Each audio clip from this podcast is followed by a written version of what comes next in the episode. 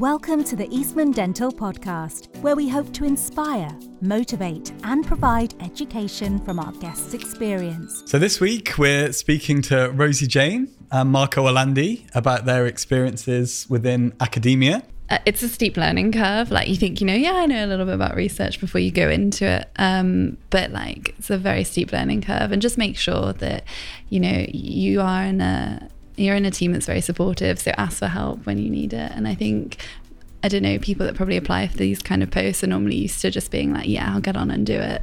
But it's knowing and recognizing when to, you know, seek guidance. And then yes, I like I like the teamwork that that comes with it because uh, there is definitely an element related to self-drive in this kind of post. But uh, uh, the key to success is then establishing your your team and making it sort of uh, functional and working for you as well. With your host Josh Hudson. So Rosie's a DCT ACF at Birmingham, and Marco's a ACL at the Eastman. Um, if everybody's uncertain what those acronyms mean, I'm sure we'll get onto it at some point because I wasn't that sure myself until recently.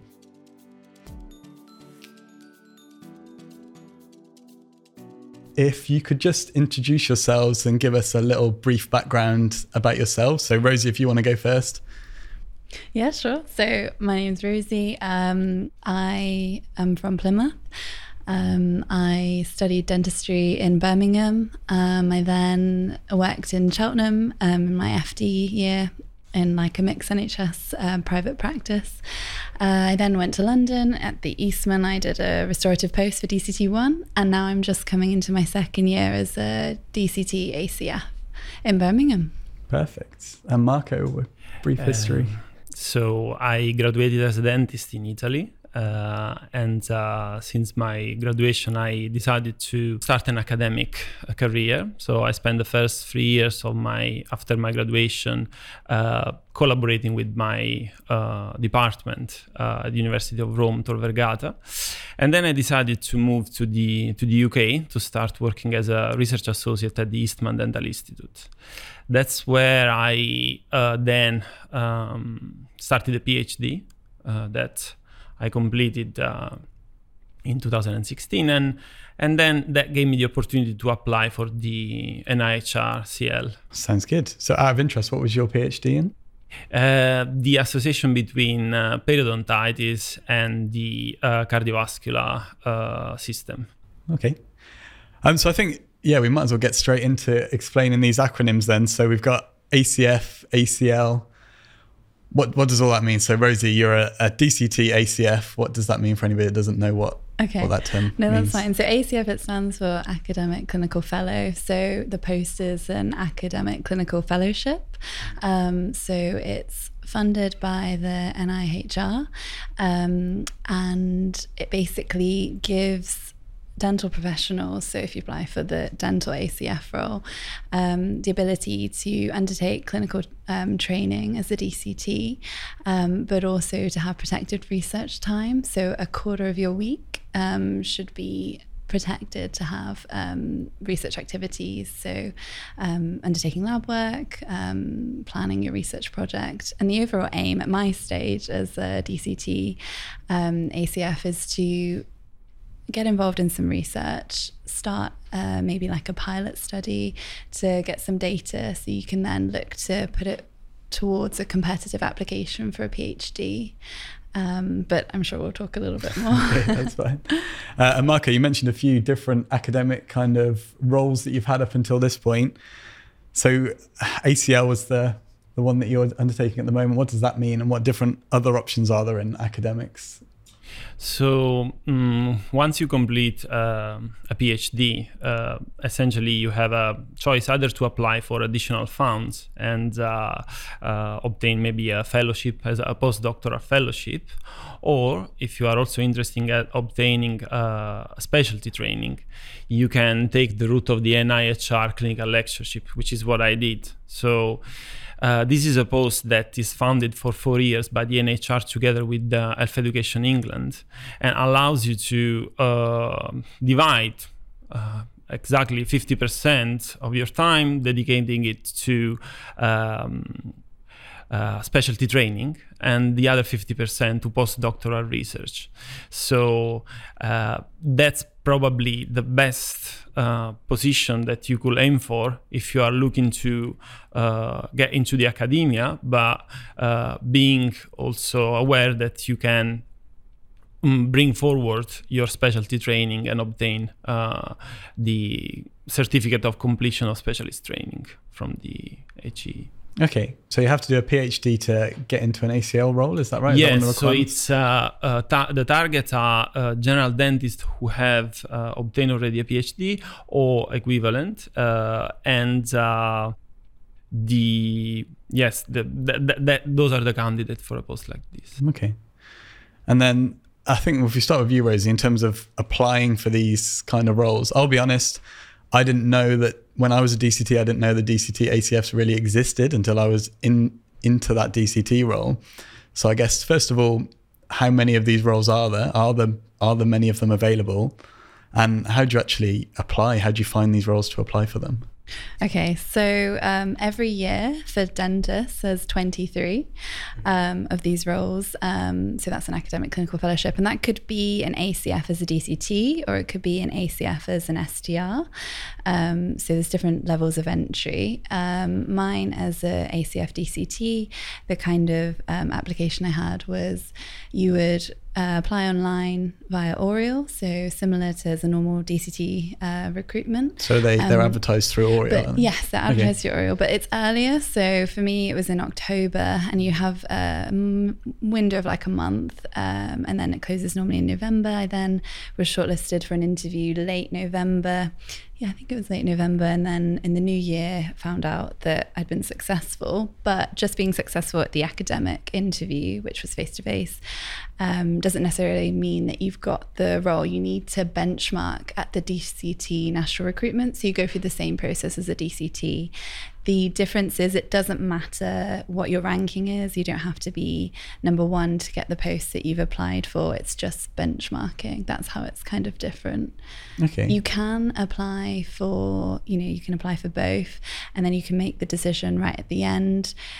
You can see what you've um, got via your DCT ranking for the normal clinical training um, versus what you've got with your ACF role.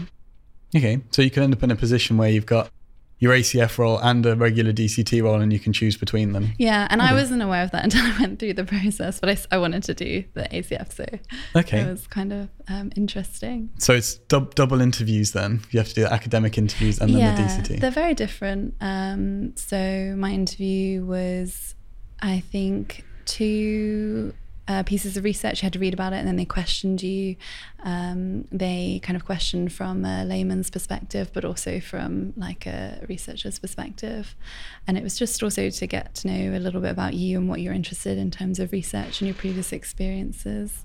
okay, Um, I would say what's important um, if you're thinking about applying is to really look into what research um, existing projects are going on at the universities um, that are hosting the post. So the post is NIHR funded, um, but it's hosted by the dental school and the NHS trust there. So you know, if you, you have an idea of what you're interested in, you need to make sure you're going to a place that would support you.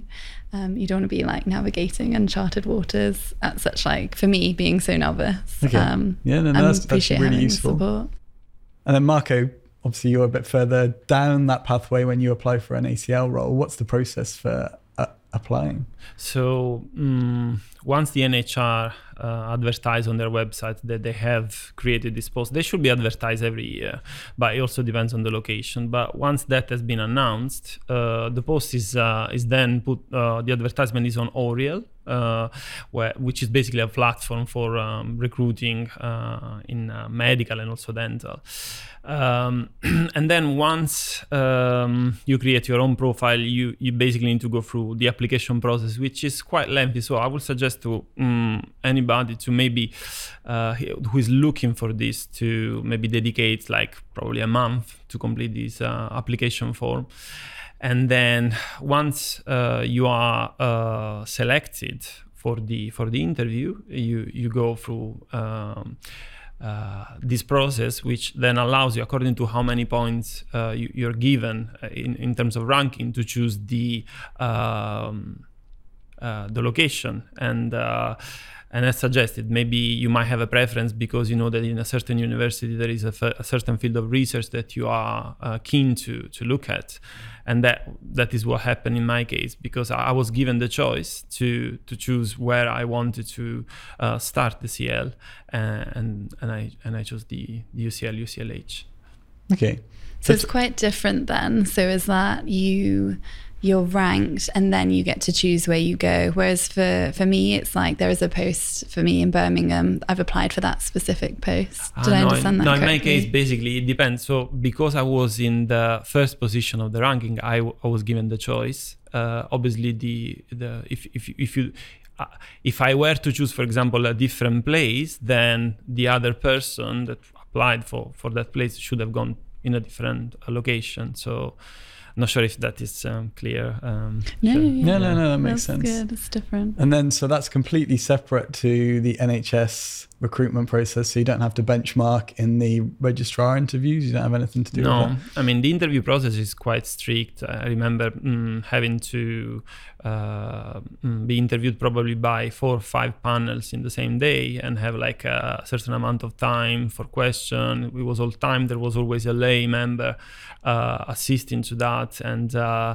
um, the main question I was asked were both clinical and academic. So they, they were touching a little bit uh, everything. Okay. That's interesting. And I think, did you say it was 50 50 your role in terms of clinical research? What's the split? How does that work? Yeah, the split is 50 50. So, you, mm, essentially, once you are appointed as a clinical lecturer, uh, an HR clinical lecturer, you need to be assigned to uh, an educational supervisor. So, once you meet your educational supervisor, and uh, multiple clinical supervisor, you need to agree on a on a plan so every year of your uh, uh, post is uh, starts with mm, setting the objectives, the aims of that year, and how you're going to achieve that, and uh, what kind of rota and uh, uh, weekly schedule you will have. And that has to be done taking into account that 50% has to be research and 50% has to be clinic. But there are some things that might overlap, such as clinical research sometimes when you are involved in treating patients, but also taking part in a trial as well, that might mm, might count for both in some situation. Oh, okay, that makes sense. And then the DCT ACF, that's less research, is that right? Is that 25%? Yeah, it's 25 research and like educational activities, and then um, 75% clinical training. Um, so yeah, it's mainly on a weekly basis. That's how we I divide my week into a set number of sessions for each. Um, it's just really good. I like the variety. Um, I do a bit of teaching as well as research and um, clinical work. Okay. So I think um, I think I'm right in saying you b- both apply to an institution. You don't apply to a department. Is that right? So so for example, if you wanted to do research into perio, do you apply for somewhere that's specifically advertising as a job where you would do perio research, or do you apply for a job and then when you get there you say I'd like to do research into perio and then that's organized? How does the department that you do your research in how does that come about? Um, it, it, might be different to Marco, but my experience is that you're applying. So the post that I applied for was specifically, you know, at Birmingham University. So, um, or there's some ACFs that are, I don't know, like any other university, like dental school. Um, so, like I said, it's important to know what's going on in the the, the university that you're applying to. Mm. you're not tied to anything specific, but it makes sense that you're interested in the ongoing projects that they have going on uh, whereas it might be different for Marco? Um, so w- once I applied, uh, at least when I did it quite some time ago, there was um, specifically a clinical lecture in periodontics. So mm-hmm. I knew already that, that would have been the subject. And uh, uh, the only question mark was about the institution. Uh, but other than that, you are already um, basically looking at uh, working in that field. Okay. Then the research project might change because each institution might have a different interest in terms of what kind of clinical research they are doing in the context of periodontology, but uh, uh, the discipline uh, is uh, is set at the beginning. Okay, so I guess you have some flexibility about what you want to do, but I guess you need to have somebody who's going to supervise you that's interested in that and that there's funding or that there's the ability to actually to do that. So I guess is that right? You have a little bit of flexibility in terms of the research, but I guess you have to fit into the department that you're working in. You have to fit into the department. My my I, I could say that I was quite lucky because I completed my PhD in the same department I started the clinical lectureship. So it, I, for me was really like continuing and uh, expanding what uh, what I was uh, researching uh, as a CL, you are also expected to generate funds, so you have to mm, secure funding to carry on your research. Uh, and there are specific uh, funding bodies that are looking at uh, uh, um, evaluating application from see, uh, like a clinical academic clinical lectureship. So th- that's an option, and in, it, there are quite few possibilities on that. Uh, in terms of your project, normally you should also suggest what you would like to do. Obviously, this has to fit in the remit of uh, of the department or what is the interest. But uh, um, as I said, it's uh, the, you might need to have this discussion earlier, rather sooner rather than later, in order to see whether you fit into, and that is uh, satisfactory for you as well. Yeah. No, I guess that's the same for the DCT ACF. Yeah, I, I, think like reflecting on it. So because the DCT, it's not specific. I'm not tied to a department, which gives flexibility in like what I do clinically. Whereas if it's a ACF STR position, that's advertised as an ACF STR in restorative dentistry or ACF STR in oral surgery, and then I think you're anticipated that your research and your supervisor is likely to be the specialty that you've specialty. advertised. Yeah, that's so similar sense. to what Marco said. That makes sense. So I guess the next question really is what what do things look like day to day? So on a day to day basis, week by week basis, what how does your how does your timetable look? How does how does your day to day basis look? Um, so weekly, um, the breakdown for me is that I'll have two teaching sessions a week, um, which is good because I'm actually doing like a PG cert in clinical education, so that's really helpful with that. Um, then I'll have two to three sessions of kind of research activity. So that can be involving in like planning a protocol, applying for funding, applying for ethics, learning new skills. Um, at the start last year, I was having lots of mini projects. So working with like a lab, um, with some like maybe PhD students that are already doing something, so that you can um, just kind of learn the skills and get a taste of everything. And then I'll have five to six sessions of um, kind of clinical training. And that's a real plus with the dct role is you're not tied to a specific specialty. It of course depends on the availability of a chair the availability of a nurse and you know you have delays with a consultant that's happy to supervise you. But i was really fortunate. I've been able to do a mixture of things like surgery, pediatrics, um, just done a stent at uh, at the Queen Elizabeth Hospital. Um, and now I'm, because I like restorative, that's what I've gone into, um, back into now. So hoping to do that for the rest of the year. Um, now I've tried a little bit of everything and I know that's what I like. So it's given me a lot of freedom.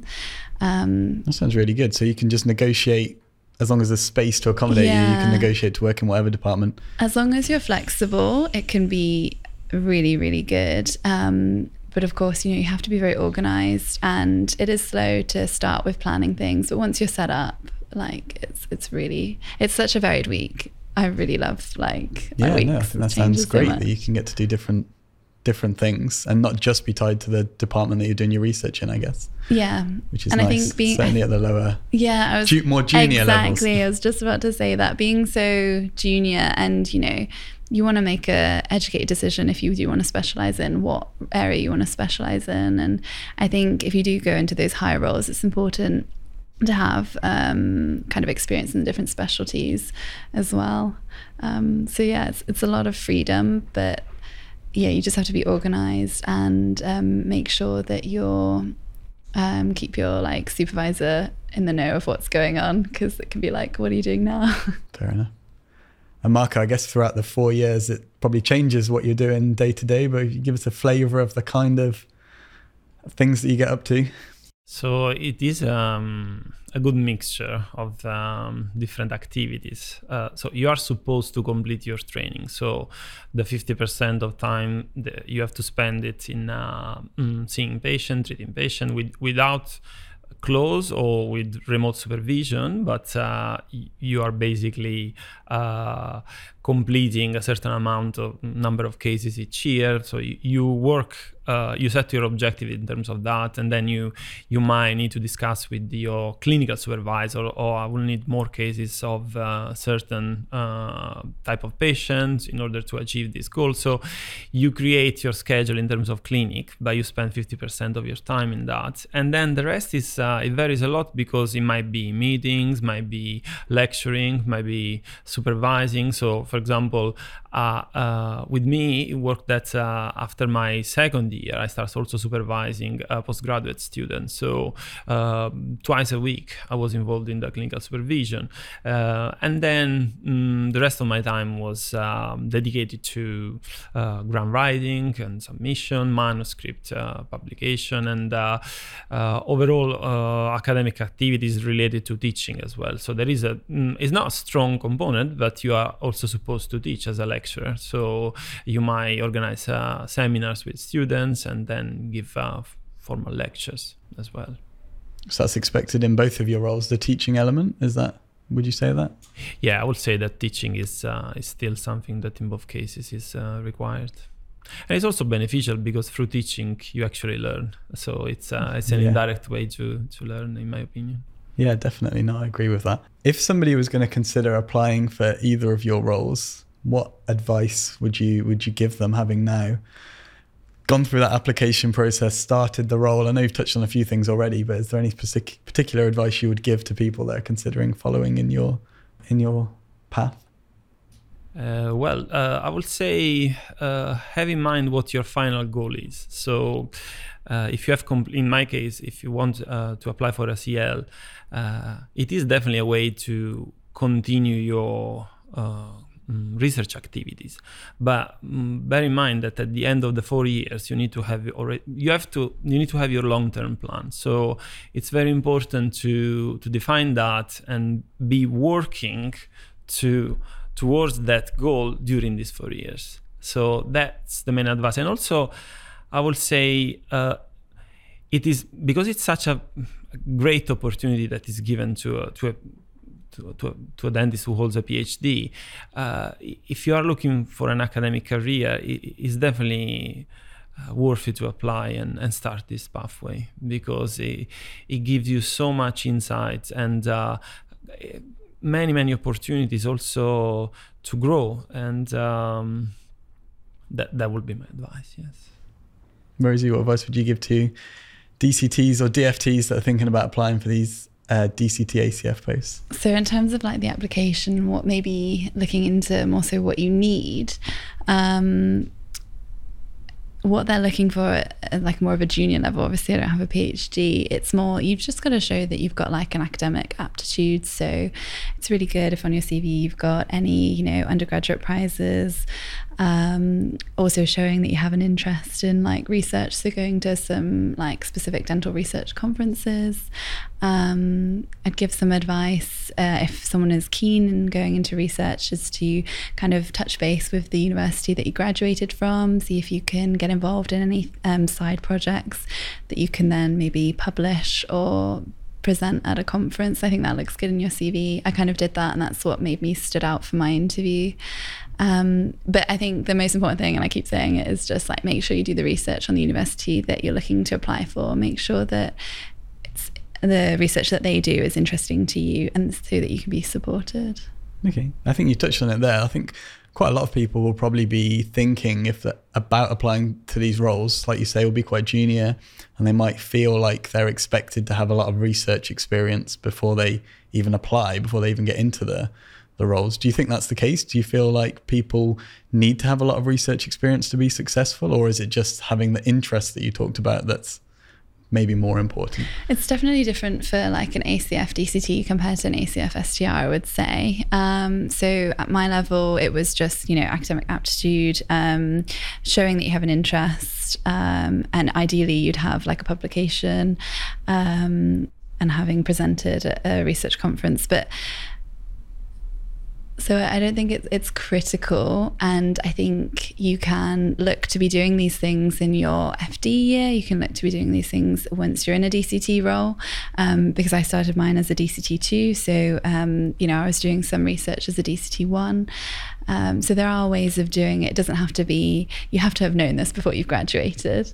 Um, and the ACF DCT role is more so kind of a taste, see if you like the research, and that it's like looking every year as if you want to apply for a PhD.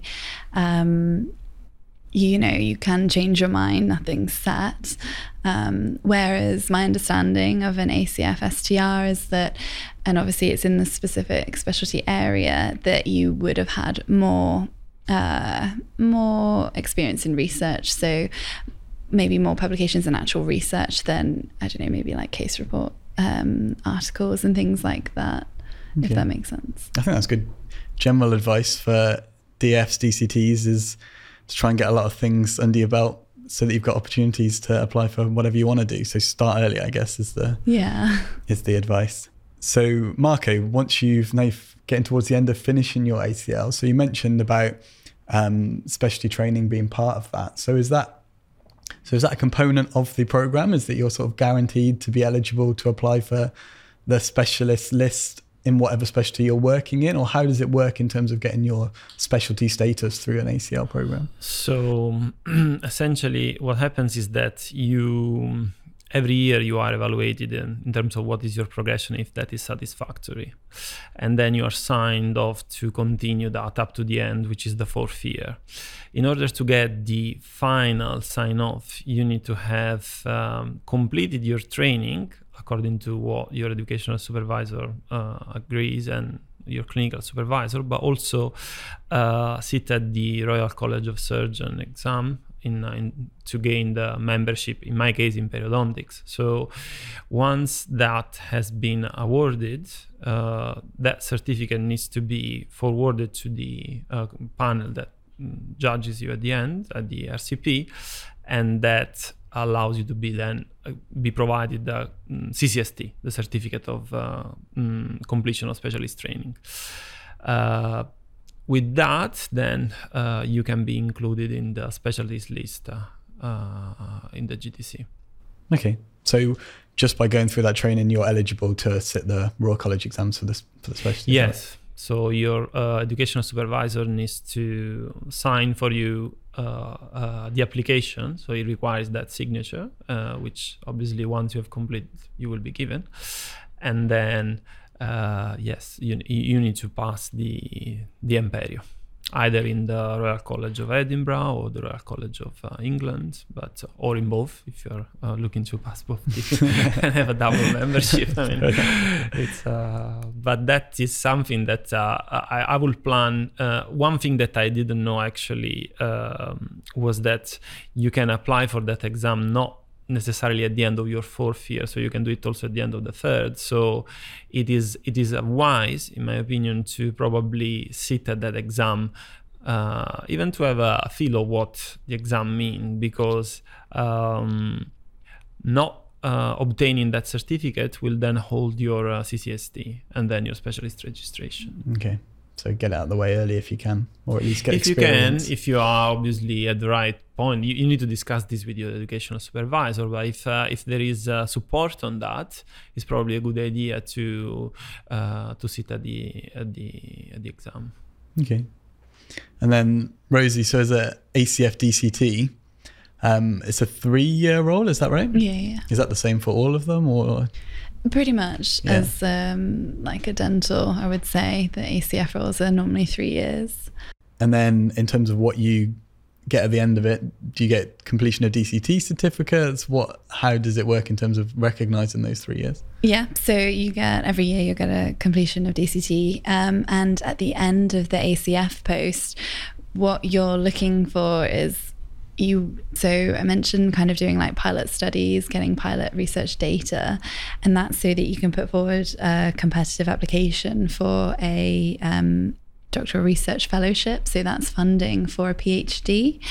Um, so that's kind of the two options after doing an ACF DCT role. You can go down the route of trying to apply for a PhD funding to do the PhD, or maybe, you know, depending on how well your research is going, whether you feel like you need more data to support your application, you can then look towards maybe the next step if you want to um, do more clinical training as well um, and progress that way would be to be an ACF STR.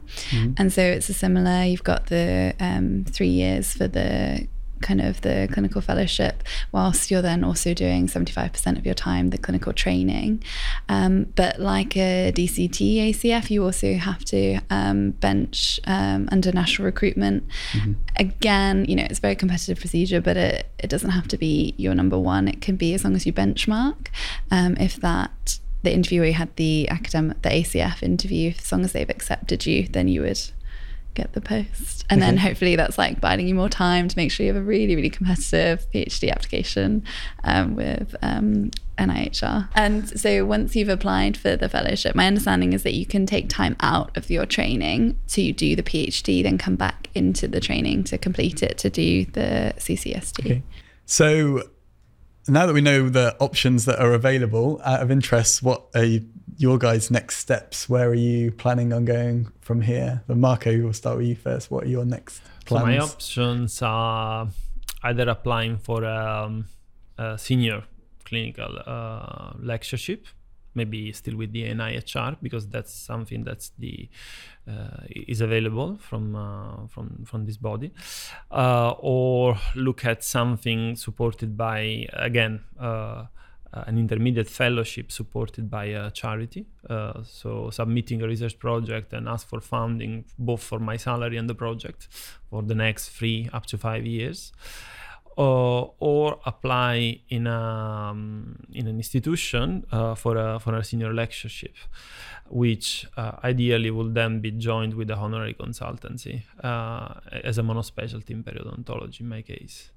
So th- this is the th- these these are my options at the moment. I'm actually uh, working towards all of them because you cannot, and that's an advice I will give. Always rely on just one one one option because things might not necessarily go in the way you predict. So it's better to have two or three possibilities and uh, for the continuation of your uh, career. Okay. Um, and Rosie, what are you, what are you thinking? Is that um, PhD tempting you? Are you thinking about that route? Are you thinking about ACF STR? Are you thinking about something else? What kind of uh, pathway are you going to follow from here? Do you think? So it's really open. Um, so I can do whatever um, in terms of if someone's in my position, they could, you know, they might decide no, they don't want to do academia. They might want to go down like an NHS um, STR training pathway, or you know, might be like, no, I want to do monospec or something like that. For me, it's going to depend on like this year, next year, basically, on how much um, pilot data I get and how strong a PhD application I'll have. Um, depending on that determines whether I'll apply for PhD or maybe look to see where there's an ACF STR post um, and then bench nationally. Yeah, sounds good. It's pretty open. sounds good. Um, so yeah, that's been really useful. It's been really great uh, hearing about all these different options, and hopefully the people that are listening will be inspired to follow more of an academic pathway. Um, I think t- to finish off, we'll ask some some questions that we ask of everybody. So first of all, I'd like you to describe three things that you enjoy about your job uh, currently. So, Rosie. I don't mind. I'll go first. Um, so, I enjoy. I've kind of touched on it, like the um, variety. Like, I really enjoy having a mixture of um, research, teaching, clinical. It's just nice to have the different environments because they all have different kind of pressures and different um, things that I like about them. Um, I like, so that's my first point. What else do I love? I really like learning the new skills in terms of the research. Obviously, I'm quite junior, so it's been really enjoyable looking at how different research um, kind of works.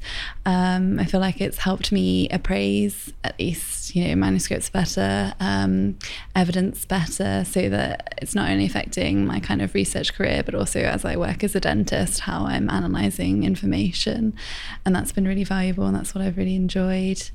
Um, and then finally, I think it's just, um, you know, you're not taking in information when you do research, you're like, finding new things. And i think that's what's really exciting. It's just the the fact that you know you might make a difference um, to someone's clinical um, kind of clinical outcomes. And it's just being at the front of like learning new information. I find that like exciting. That all sounds good. And marco what three things would you say you uh, enjoy most about your job? Well, I definitely enjoyed um, about my post the flexibility that it, uh, it gives you. So it's it's an element that for me is quite important and uh, allows me to to plan in a way that uh, I can achieve achieve certain goals, but not necessarily all all the time in in the same way. So you, you have room for uh, for adjusting uh, uh, your your work, your work schedule, and that's that's very important. I, I, I like about this post the opportunities that it gives. So it's uh, in terms of uh, interacting with uh, both sides of the um, of the let's say of, of, the world in at least in periodontology the clinical side and the academic side so you are given the opportunity to uh, set up a new field of research or have a meeting with uh, uh, new um, staff members of different uh, disciplines within the, the, UCL. UCL is is great in terms of that, so it, it gives you chance to interact with uh, with a lot of departments and. Um, and then yes, I like I like the teamwork that that comes with it because uh, there is definitely an element related to self-drive in this kind of post. But uh, uh, the key to success is then establishing your your team and making it uh, sort of uh, functional and working for you as well. So those, that's what I enjoy the most. But I, I, I would like to say that this is like the NIHR is providing a fantastic opportunity to uh, researcher to continue their career through this post. That's great. And then I think the final question, um, having gone through your own journeys to this point where you're at now, if you were going to reflect back and give some advice to your younger self, what one piece of advice would you give to your younger self? I think what I would say to me is like focus on your goal, uh, be very uh, mm, aware that you have a target and uh, enjoy the the journey, but uh, don't lose focus on what is the things that you need to achieve. So I think that it's it's really really important to continue to, to bear that in mind all the time uh, because these four years have been quite challenging. So they you, you are supposed to to achieve a lot and and and the work is uh, is demanding. So resilience that's that's that's what i i will say. That's the advice. Okay. And rosie? Uh, for me so giving advice to myself maybe in this post what i would say is it's a steep learning curve. Like you think, you know, yeah, I know a little bit about research before you go into it. Um, but like it's a very steep learning curve, and just make sure that you know you are in a you're in a team that's very supportive. So ask for help when you need it. And I think I don't know, people that probably apply for these kind of posts are normally used to just being like, yeah, I'll get on and do it. But it's knowing and recognizing when to, you know, seek guidance because it's quite a big, big world research. So um, it's always good to ask for help. That's great. Thank you. Well, thank you very much for your time to uh, speak to us today about your experiences. I'm sure it's been very useful for a lot of our listeners, uh, even if they just now understand the acronyms as a start. Um, but thank you very much. No, thank you. Thank you for inviting us. We hope you've enjoyed listening to this episode. We would love to hear your suggestions for future guests. Remember to follow us on social media using hashtag the Eastman Dental Podcast. And if you like what you hear, Please like, share, subscribe, and listen out for future episodes.